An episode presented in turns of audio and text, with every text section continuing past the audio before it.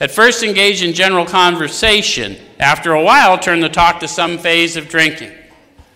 So you're steering the conversation, but not a direct assault. How many of you have found that a better approach? Yeah?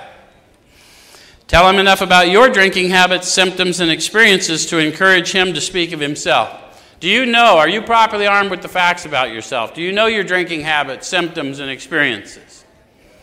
Do you realize the insanity of addiction starts before you put stuff in your body? A lot of people don't seem to know that. How many of you are disturbed by life and holding on to grievance, hanging on to resentment? The insanity of addiction is alive and well in you if you are. Does that make sense? So if we're running around actively in our control addiction, mad at other people for behaving like people, we're on our way to a drink. Make sense? So, what are my symptoms once I take a drink?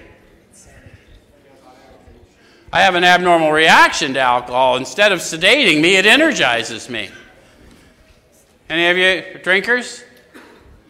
Did you ever experience being energized by alcohol? That's an abnormal reaction to a sedative. Where's my, where's my opiate addicts? Did you have them fooled?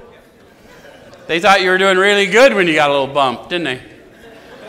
Yeah, mowing the lawn with the vacuum cleaner.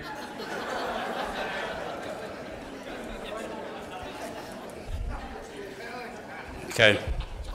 So I have this abnormal reaction once I put it in my body, but long before I put it in my body, the insanity sets in, my addiction to control. And I'm trying to arrange the lights, the scenery, and the ballet, and the rest of the players in my own way, and I stay in grievance.